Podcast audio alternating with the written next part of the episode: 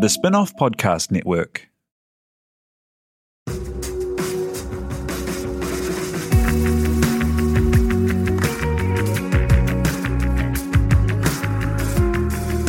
You're listening to Business is Boring, a podcast that reckons it's anything but. Business is Boring is brought to you by SparkLab, offering inspiration and practical advice to help businesses find their edge.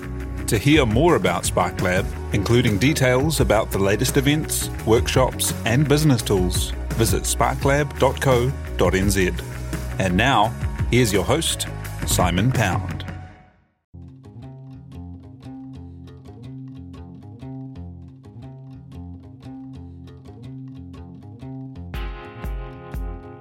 You're listening to Business is Boring, a podcast that reckons it's anything but. Business is Boring is made by the Spinoff with help from Callaghan Innovation, New Zealand's innovation agency. Here's your host, Simon Pound. Although museums have come a long way, in some ways, a lot of what goes on can still be quite passive.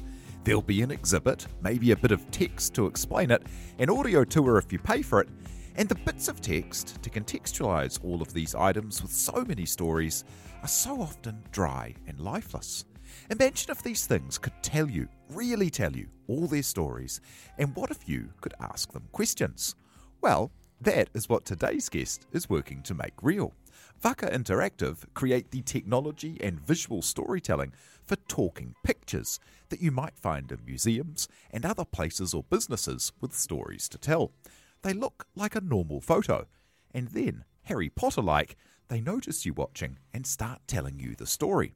There are first steps at being able to prompt them and ask questions, and the technology is being used by artists and museums and businesses to bring things to life.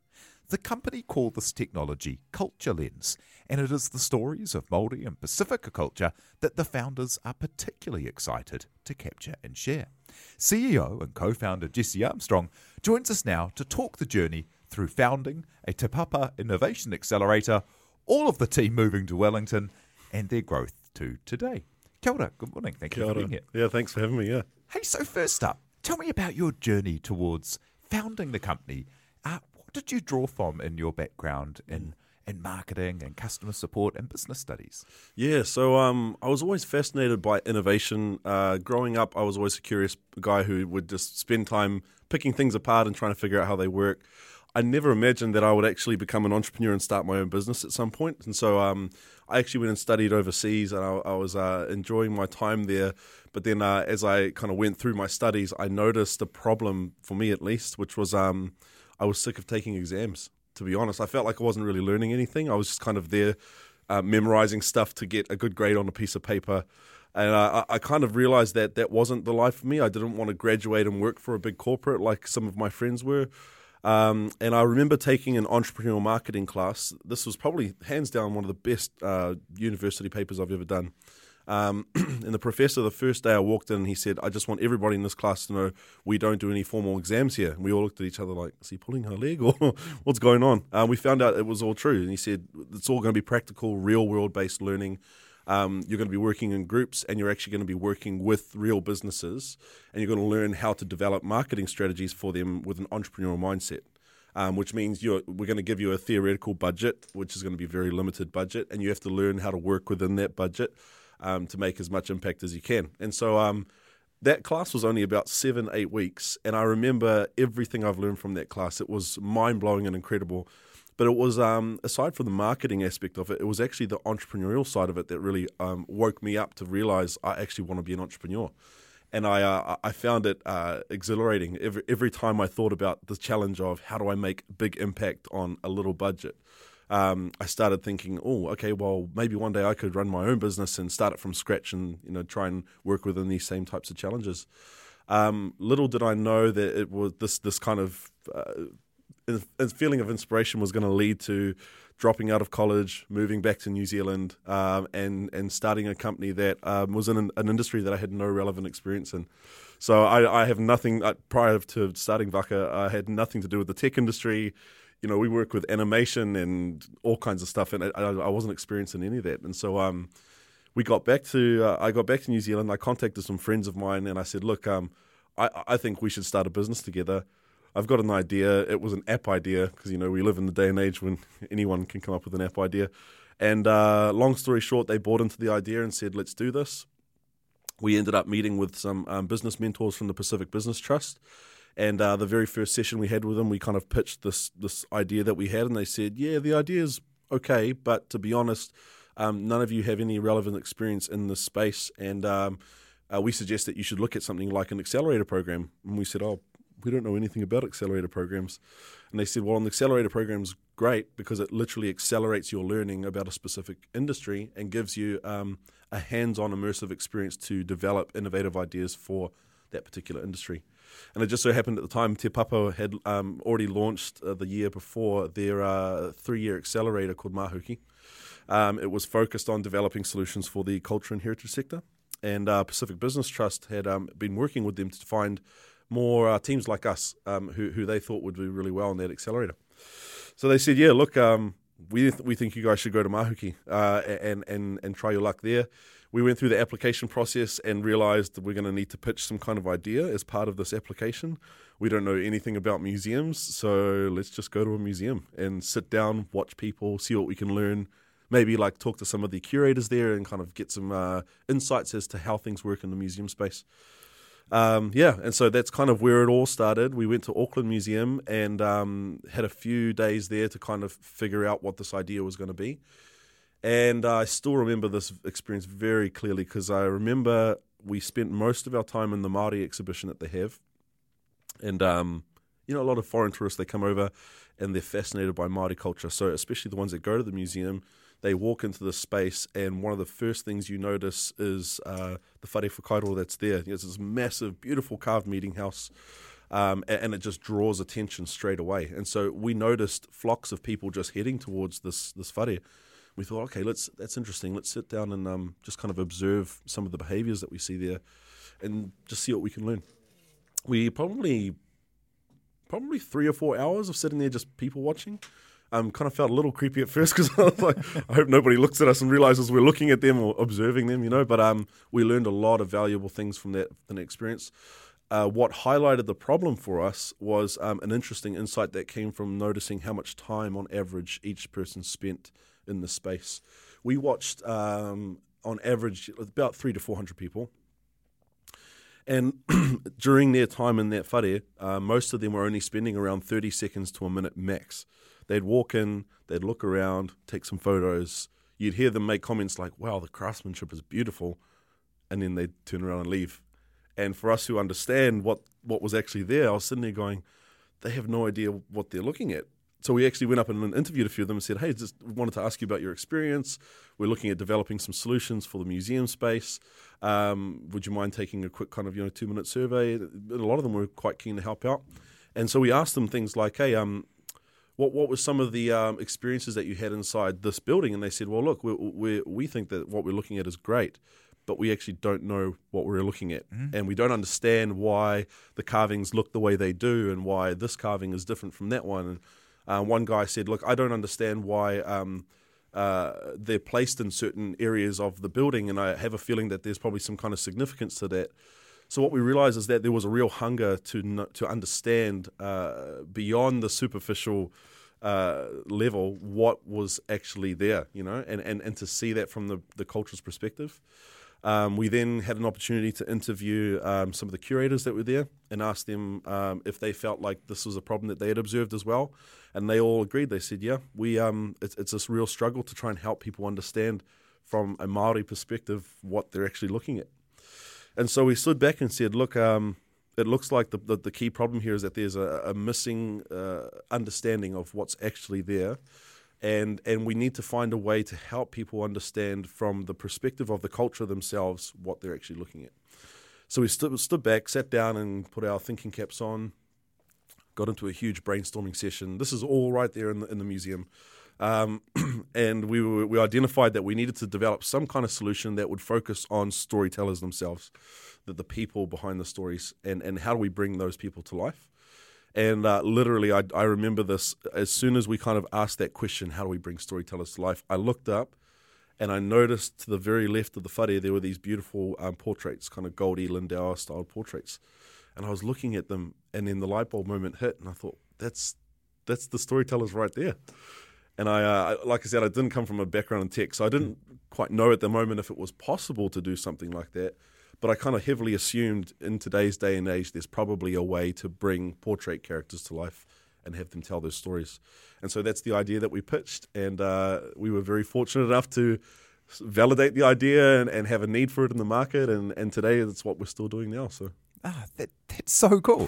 and and so let, us take a step back to kind of like the, the idea and getting your team together and going mm. and seeing uh, the team at um, the Pacific Business Support um, sure. Agency that you went to. Yeah, yeah. Because, uh, I mean, that, that's quite cool. So you, you, came back, you'd had this entrepreneurial streak, obviously, yep. because if you've got the get up and go to go and study overseas, right. then you're obvi- you, have got the risk taking and yeah. the, the, jumping out of your comfort zone yeah. and and, and, and all of that there, and then come back, you, you know, fired up with the idea. Mm. What was the idea you first um, you first you first said to your friends, and, yeah, and, yeah. and, and how did you choose them? Yeah, so um, the idea was around uh, productivity. Uh, you know, in, in, the app space, there's apps for all kinds of things these days. But I was particularly interested in developing an app that would help people be more proactive and productive without having to be dependent on their phones too much. So, as an example, the idea came to me when I was trying to handle a busy school schedule. I was working full time over in the US as well, and it was quite hard to stay on top of everything. And it was because I was spending so much time just plugging everything into my phone and having to set reminders and all kinds of stuff. So the original idea was um, essentially an app that would uh, proactively think ahead about your schedule and kind of help you to stay on top of it. So the concept was that if you woke up in the morning, the alarm goes off, and you say to the, your phone like alarm off. You, you know this is all while you're lying in there in bed. Um, then the voice uh, on your phone proactively says, oh, Good morning, Jesse. Uh, here's your schedule for today that you've set. Is there anything else you need to set in your schedule? And so you're just sitting there literally saying, Yeah, I need to set in a meeting with this person at this time, blah, blah, blah. And then throughout the day, the app would proactively look ahead to your schedule, consider location based data like, Oh, you're here and your next appointment is here, but the traffic is saying that if you leave now, you're, you're going to be about half an hour late prompts you, would you like me to send a message to this person to let them know you're going to be late? Things like that, just to kind of remove the need to do all that little admin stuff. So that was the original idea, um, but it was just an idea. And when we pitched it to our mentors, they said, yeah, it could work. But uh, ideas like this, especially in a, a, crowded space like the app market, hard to get off the ground. And with uh, rele- you know little to no relevant experience, extremely hard to get off the ground. So they suggested that we head to the accelerator program instead. That's that's so cool. Uh, and so the Pacific Business Trust had been mm. building this accelerator innovation kind of incubation uh, program with with Te Papa, and were all the ideas having to be in the cultural space? Yeah, so because um, Te Papa had had decided, uh, I think this was 2015 or 2016, that they were going to set up their own accelerator program. Um, it was not a very common thing in that in that space. Uh, now there are a lot of museums around the world who are starting to talk about the potential of doing something like that.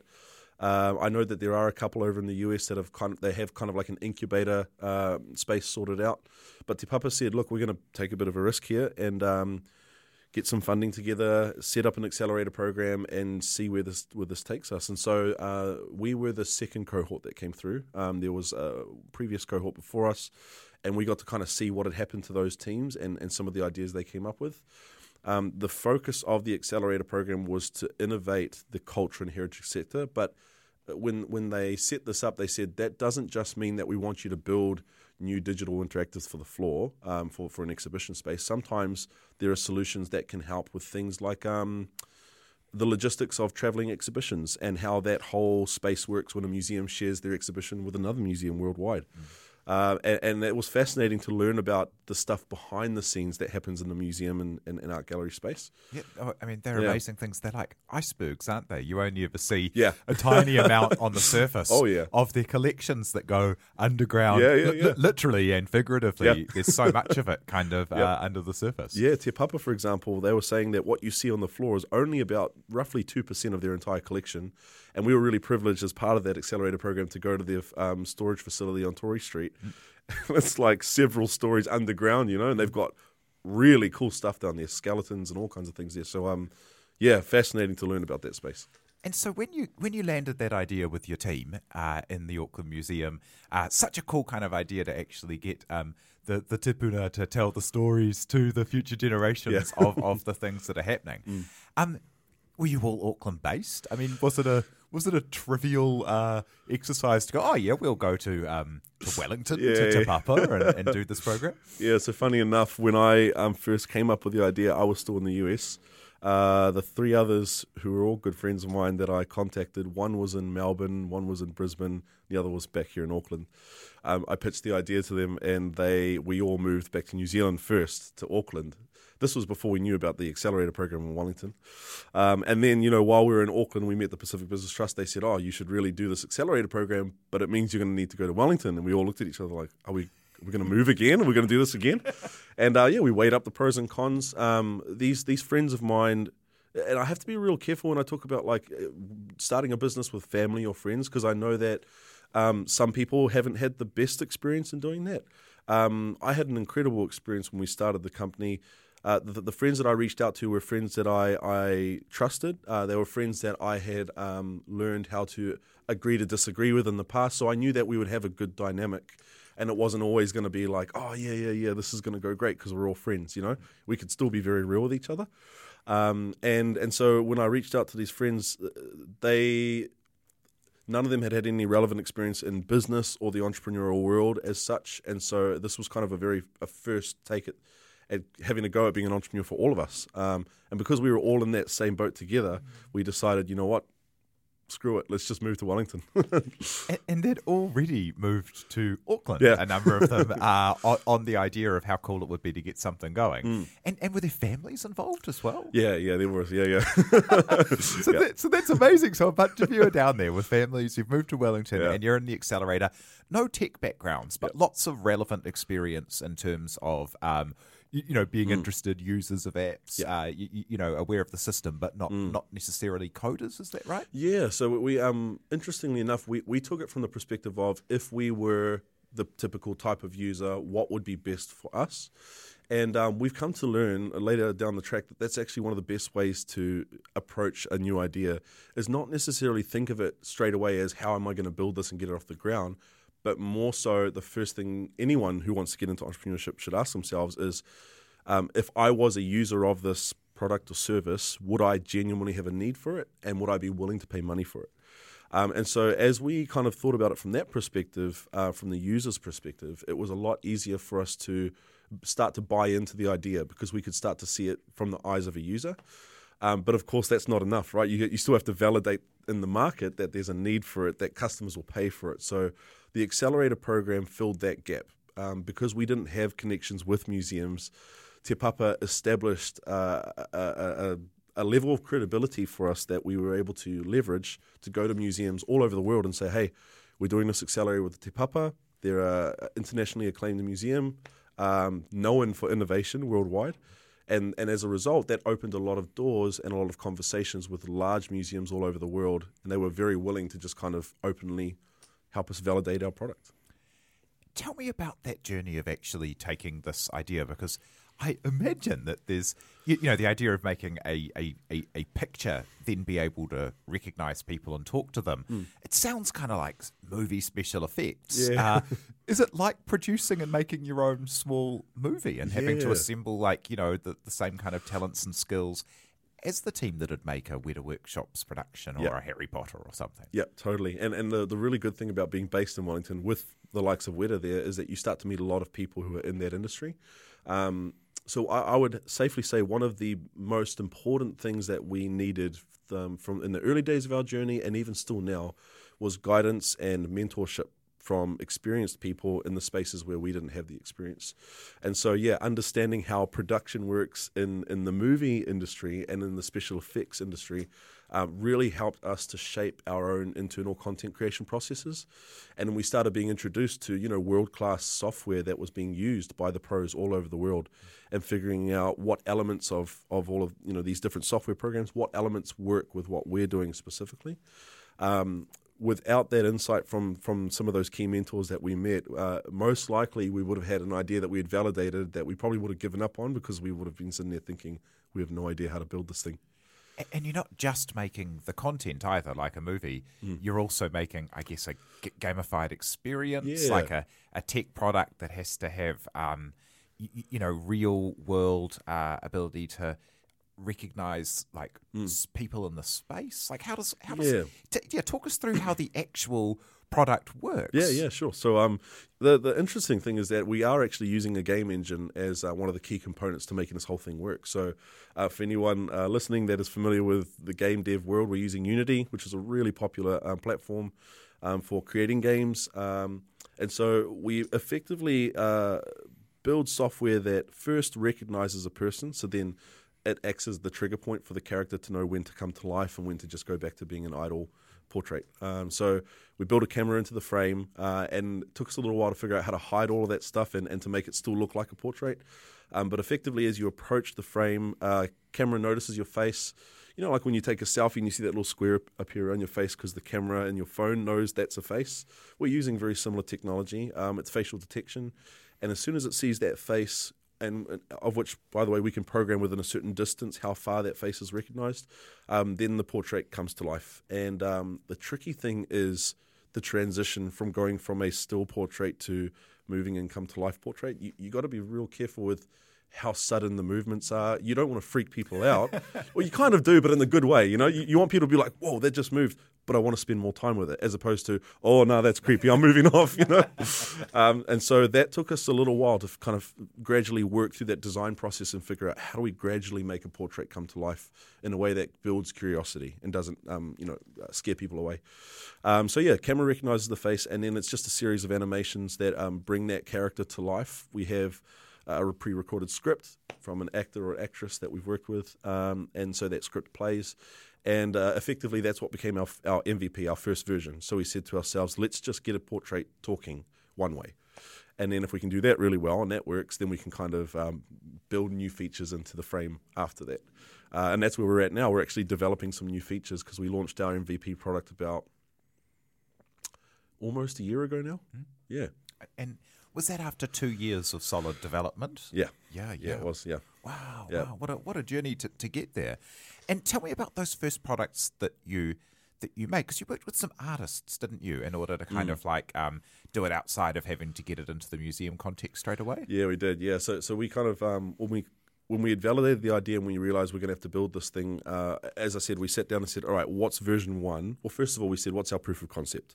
And then um, once we nailed that, we then went, okay, what's our MVP? So, proof of concept, we said, let's just take a canvas portrait, uh, a digitized copy of it, and let's just see if we can bring that to life. So, that meant taking a 2D flat portrait uh, and trying to build that into a 3D model, uh, texturing that model, rigging and animating that model to make it look like a 2D portrait was moving, um, which can be tricky. Um, we were really, really fortunate that the Yoobee School of Design, huge shout out to them, um, were very keen to work with us on this. And so we approached them. And uh, like I said, having that credibility with Te Papa and the accelerator helped to get us in the door and to kind of like get that that uh, relationship started. And we said to them, look, we've got this proof of concept. Do you have any students that are still needing some projects for their kind of you know um, end of year show reel, and uh, they happened to have two students in their uh, doing their last year at Yoobee in an animation school who needed a project. Uh, we brought them on board, and literally four days later, after receiving a portrait from uh, Dave Satungi, a copy of one of his portraits, we had a moving portrait, and uh, it was so well done. I was just amazed with how. In this very short period of time, we went from having nothing to having this amazing proof of concept in a, um, in a very short period of time, we had a portrait that moved, but it actually looked like a portrait was moving. It didn't look like a 3D animation uh, imitation of a portrait. Um, and we tested this because uh, at the Mahuki Accelerator, they had several opportunities for us to demo our our proof of concepts to um, various audiences. And it was uh, the National Digital Forum. They had their conference at Te Papa that year. So we're talking about pretty much every key person that we were going to need to know in the industry in New Zealand was at this event. And uh, Mahuki had set up this kind of little showroom for them to come and check it out. And so that was our first real opportunity to see uh, do people think that this is a real portrait? and the craziest thing happened. So just to kind of show you how how rugged things were in those days, we had to get a computer monitor, just like you use at a desktop. And uh, we went down to an op shop and got like a twenty dollar frame and just slapped the frame on with duct tape. It was it was that rugged at the back. Um, but we put it out on the floor and we had this kind of video on loop of this animated portrait, just kind of blinking and doing some facial movements. And I can show you that later on. Um, and we put it out there. We didn't say anything. We just wanted to see do people notice the movement, and if so, what's their reaction? And we had the same reaction over and over again. We'd have somebody walk up to us, talk with us, walk off, and then they'd come back and be like, "Did that just blink at me?" We're like, "Yes, it did," and and literally like we had at least fifty or sixty people that that had had that similar experience. Um, on that first showing, and it was just like magic for us. It, it was it was gold. Uh, we knew straight away that we were onto something when we were able to, not necessarily trick, but able to convince somebody at first glance that this was a real portrait. And I guess that that kind of, you know, when you surprise and delight people, they're more interested in what you're going to tell them. That's and it. so the stories that you're able to then put behind the frame, Mm. uh, the context that you can give to these. Um, to, to, to these these patients because yeah like like ta take me back to that um to that first insight as well around wanting to capture Mm. you know the stories that are that are particular to New Zealand and the Maori and Pacific stories Mm. that that people even people born and raised in New Zealand just don't know Yeah. so many of these stories. Yeah, so I, I actually had that experience, and um, several of my co-founders were the same. Uh, t- t- sorry, two of the two of the four of us. So of the four of us, one grew up uh, with strong roots to their culture. Uh, Andrea is her name, and she grew up uh, Samoan, speaks the language fluently, has a really good understanding of protocol and all those types of things. Um, and uh, sorry, no, two of us, two of us did. Kavenga, she's a Tuvaluan, so she had a very solid understanding of her own culture. Um, whereas the other two, myself and uh, and Jordan, uh, Samoan Maori, me Maori being myself, um, we had that other experience where you know we grew up, uh, we kind of knew a little bit of the language. Apparently, I'd gone to Kohanga Reo when I was young, and I could um, I could call it all fairly fluently when I was quite young, but I, I lost most of that when I went to primary school. And I had that experience where you know you go up north and spend time with extended whānau, and you have some of your extended whānau try and speak to you in te reo, and you don't really understand what they're saying, and you get aunties who are like, "Oh, disappointed. You should have learned how to. You should have learned how to speak growing up." And it's like, "Oh, yeah, sorry, auntie."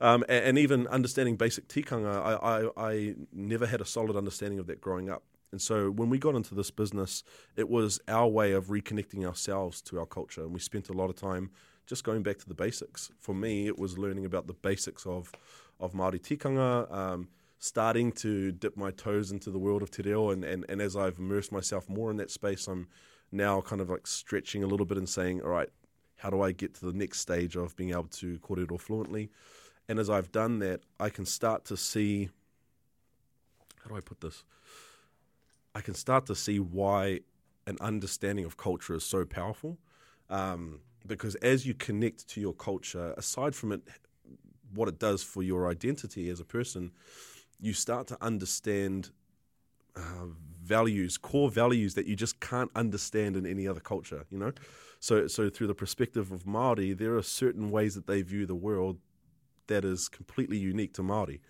and it's an extremely beautiful thing when you when you really dive into that space. Uh, I, I look out into the world today and I see a lot of these issues that we're having and uh, racism and all these other kinds of issues that we're having.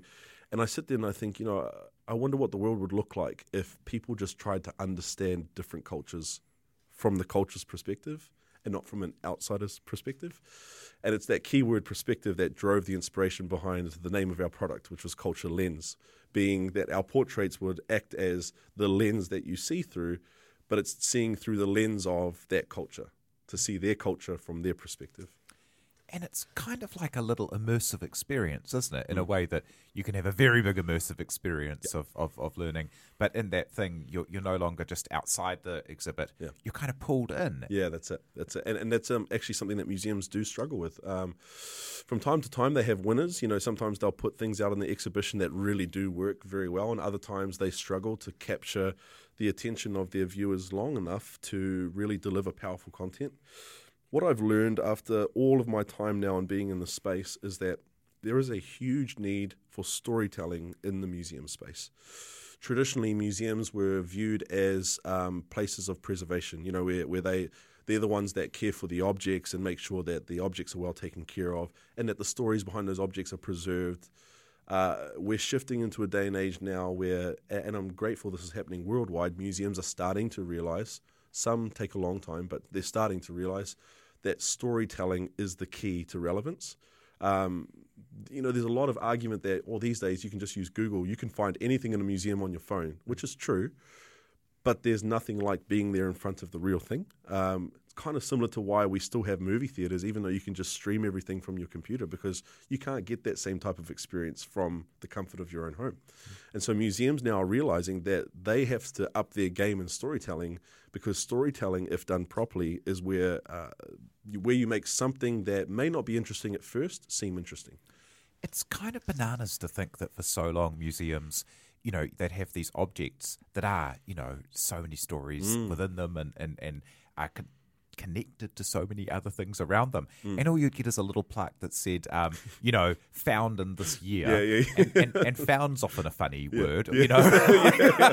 or you get the opposite where it's like 20 or 30 paragraphs of information and you look at that and you're like, I'm not reading all of that. I'm maybe going to read the first few lines, but you kind of get two extremes of the spectrum. Yeah. And so tell me about the applications for this kind of tool, because mm. I imagine that, like, anywhere that has a story that they want to tell yeah. and that likes the idea of kind of surprising, delighting, and, and capturing and yeah. intriguing uh, people would be able to use this across, like, you know, cultural mm. space, mm. obviously. Um, but also maybe um, sites of historical interest, businesses. Mm, mm, mm. yeah. So um, I think to kind of sum up uh, some of the core applications that we're developing, by the way, just to preface this, um, we before we decided on the features that we're now developing, we spent time validating those features. And this is actually a, a piece of advice I learned from a business mentor, where he said, um, if you want to get really good at being an entrepreneur, master the art of pre-selling a concept.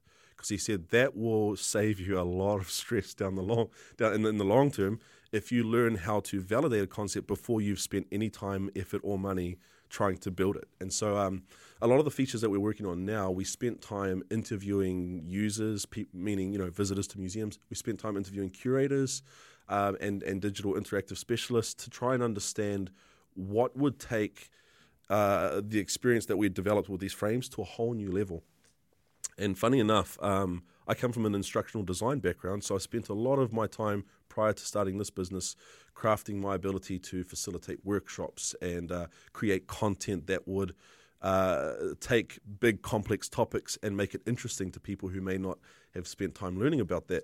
And so I, I took a lot of the concepts that I would use in uh, how I'd facilitate workshops and figured out how do I create a similar experience um, to capture people's attention long enough and deliver a connected learning experience so when they finish, it's like, oh, now I see the bigger picture, as opposed to I learned a couple of cool things today. Um, and so, case in point, we, we realized that one of the most important aspects of a connected learning experience is literally connecting the dots between in a museum various objects or various points of a story. And so we said, what if we could take the experience with these frames to a whole new level by literally following the character from point to point and connecting the dots along the way? Um, and, and we've come to find that this, this the term around that is called wayfinding. So we've now, de- well, in the last stages of developing a wayfinding application that literally, and this is all very Harry Potter like, literally allows the character to move between frames. So imagine speaking to a character at this first point, they point out something interesting about this object, and then to kind of connect the dots, they say, Hey, come follow me over here, and I'll show you the next part of the story, and then you literally move with the character through the space. Wow! And they remember each visitor that they were talking with as the characters go, and there's many people having different staged experiences in the space. Yeah, that's it. And and, yeah, and you can look at that from a linear standpoint, or you can make it um, more of a, a choice based experience where it's saying, look, if you want to learn about this, then we can go over here, or if you want to learn about this, we can go over here and it kind of opens up more uh, levels for choice. And I've and I've learned that um, when you give opportunities or invite the user to do more, naturally their level of engagement increases. The more their their engagement increases, the higher the likelihood that they're going to retain, and as a result of that retention, have a, an increased curiosity for whatever they're learning. And so um, I, I, take that approach for uh, when we're um, driving the company moving forward. We're, we're thinking mostly about how do we keep that attention strong and how do we how do we drive engagement in the museum experience? So then when they leave, it's not like wow, I saw a moving portrait today, but it's wow, I learned something that has now changed my entire perspective of this thing or this culture. And it's kind of like a magic trick when you can take, I don't know, a sinker or something that's a really small um, element, or, or and then kind of explain its context and its importance Yep, and how it was made and where it was made and why it's special and Yeah, how it was yeah. Mm. passed down and things like that in a way that like um, can can can change people's entire view of like what a what Yeah. a rock can be. you Yeah, know? yeah, yeah. That's it. That's it. Yeah, yeah. There's uh, stories bring significance, and so um, you can look at an object that looks like an everyday object, but if you understand the story of that object, it can have an impact on you. For us, that's the most important thing is impact. Where can people go and experience these uh, these culture lens products that you've made? Yeah, so up here in Auckland, uh, I mean, this is an earlier one that we did, but we launched a frame with the Maritime Museum um, on, on the viaduct. Um, and we're they're very keen to look at some some more uh, developments there as well. So we're looking at um, potentially doing some more work with them. We are actually at the food show, so we're working with MPI to launch a frame that delivers uh, messaging around food safety, but from a, a very different storytelling, unique perspective. Um, I would say for now, those are the only ones here in Auckland to go and check out. Um, we are currently working on getting some more frames out in Wellington, um, working with some clients there, but it's a bit of a slow burn because we're still in R and D mode in lots of ways. So when you're running a business, one of the key things is to be careful not to run too fast, and so it's it's maintaining that balance that has been um, tricky for us. Yeah, and how have you done that? I mean, it sounds like uh, you know there's been some really great work with the accelerators and the like, but R and D, especially when you're building out novel and interesting technology that brings three or four different really hard, novel, and difficult technologies together. Yeah, yeah. Um, it sounds uh, like a lot of uh, investment and a lot of um, a lot of hard work. Yeah, it is. Um, one thing about being a business, a startup business here in New Zealand, is we have uh, we have support systems in place that allow access to funding, mentorship support, um, especially for Maori in the tech space. So there's not a lot of us Maori and Pacific in the tech space at all, and yet we we come from thousands and thousands of years of innovators who have carried with them the traits of of world class innovation, and and that's actually the reason why we named our company Vaka Interactive because the Vaka is the symbol of uh, of that innovation. Um, as a result of of being in this part of the world, um, the government, for example, actually has a lot of funding available um, for startups, and in particular, uh, Māori Pacific startups have access to certain funding that can help them to get off the ground. Uh, and, and encourages more Māori and Pacific to get into the tech space. So we accessed some of that funding, and um, I mean the accelerator program gave us some some seed funding to get started. Most of that was spent on funding our living in Wellington, so we could actually be there for the accelerator. Um, but we uh, have received various grants. Um, we've had some of our own money gone, and then we've had a couple of um, private investors that have um, put some early startup capital into the business. We're at a stage now where we're um, almost fully sustainable from from our own revenue streams. So we're getting to a position where it's saying, all right, are we going to need investment to take us to a whole new level now? And if so, what do we need to do to prepare for that? because I'd imagine that there are a lot of museums, spaces, Yeah. people in the world where this could have application. Yeah, huge. And and we've um we've got validation now from talking with museums in uh, Egypt, uh, Singapore, uh, parts of the US, Europe. So as a result, we know that that there's potential to grow in those spaces. But um, I've had mentors who have all warned me about this. Be careful not to scale too fast, or to, tr- to try and globalize your business too fast. Spend time ensuring that you've got everything set and ready first.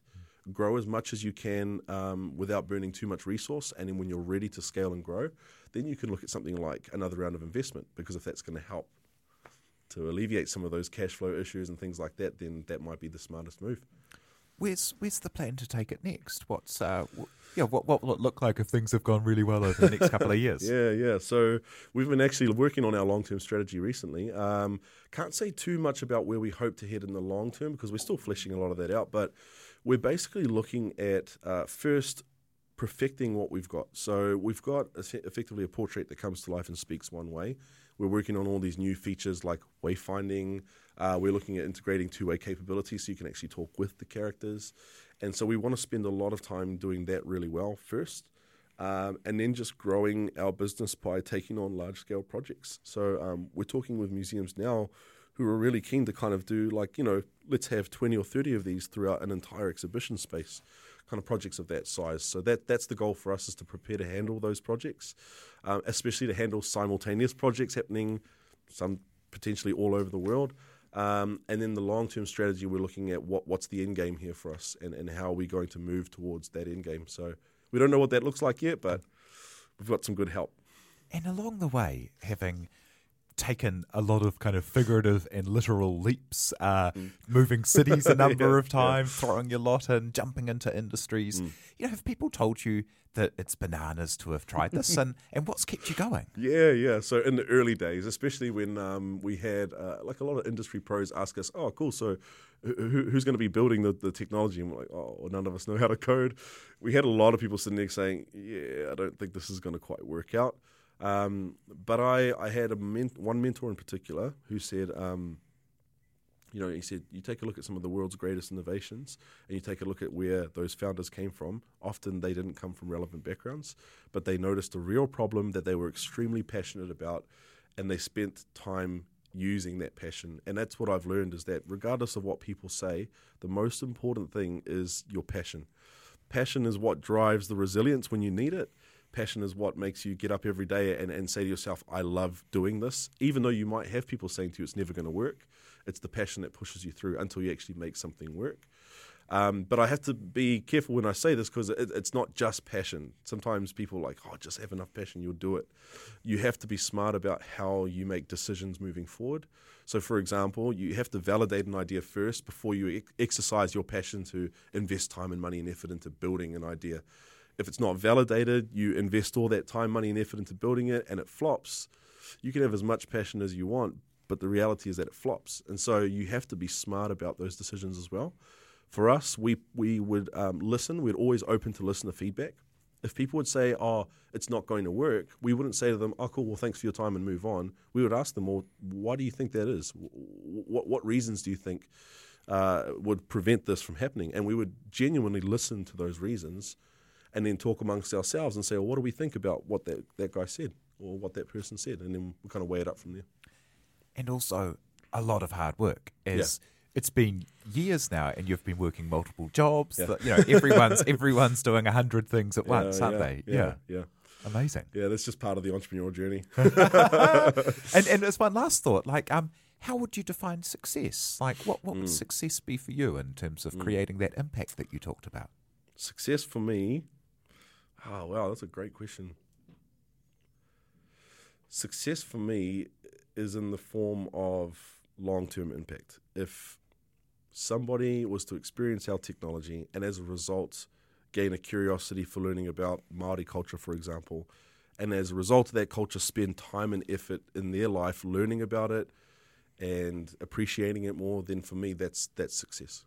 Uh, I mean, of course, there are other you know other, other areas of success. You could look at financial success in a company, and we still consider a lot of those areas as well um, to be successful. But for me, the most important one is long term impact on those that experience our technology. Ah, that's so cool. Thank you so much for coming and Thank sharing you. your story today. That's Jesse Armstrong, who's the CEO of Vaka Interactive.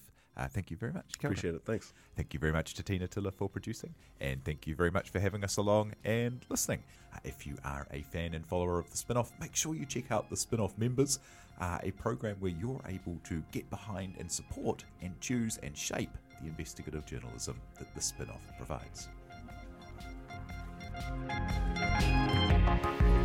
You've been listening to Business is Boring, presented by Simon Pound brought to you by The Spinoff and Callaghan Innovation.